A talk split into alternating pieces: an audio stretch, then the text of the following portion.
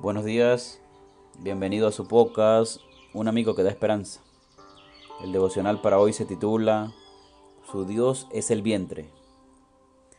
El fin de ellos será la perdición. Su Dios es el vientre. Su gloria es aquello que debería avergonzarlos. Y solo piensan en lo terrenal. Filipenses capítulo 3 versículo 19.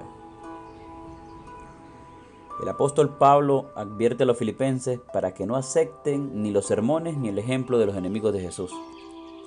Describe a estas personas de conducta reprobable de modo general. Su gloria es aquello que lo debería avergonzarlos, solo piensan en lo terrenal. Su fin es la perdición y también particular su Dios es el vientre. Pablo utiliza aquí el término griego koilia, que significa estómago y en su forma verbal indica ser dado a los placeres de la comida y la glotonería. Las personas que sufren de la adicción alimentaria tienen dificultad para abandonar el hábito y necesitan ayuda externa, tanto en lo personal, con un apoyo de un amigo, como la acción divina. Vivimos en tiempos difíciles por la abundante disponibilidad de alimentos procesados y concentrados en muchas partes del planeta. Esto acentúa el peligro de este tipo de adicción. Revisando un foro virtual de adictos a la comida, se pudo visualizar algunas declaraciones de los usuarios. Me la paso el fin de semana pensando qué más puedo comer. Qué difícil me es detenerme a tiempo cuando como.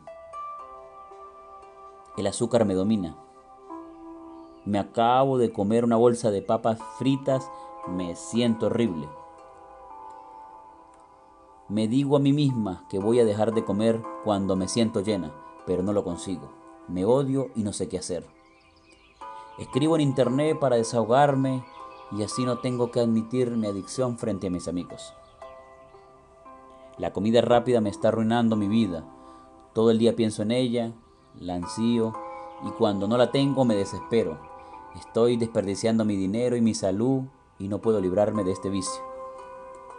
Soy adicto me harto a comer cuando estoy aburrido, solo, triste, enojado o feliz.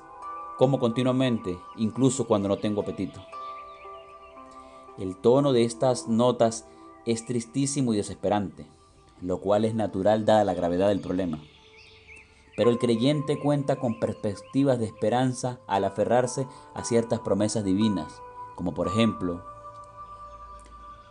pero esto consideraré en mi corazón y por esto esperaré, que por la misericordia de Jehová no hemos sido consumidos, porque nunca decayeron sus misericordias, nuevas son cada mañana, grande es tu fidelidad.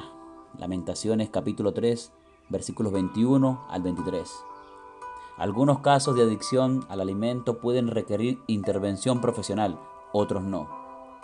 Pero en todo caso el primer paso es acudir al Señor Jesús en oración para continuar con los pasos siguientes y conseguir librarnos de esta u otra adicción. Que el Señor te bendiga y nos vemos mañana para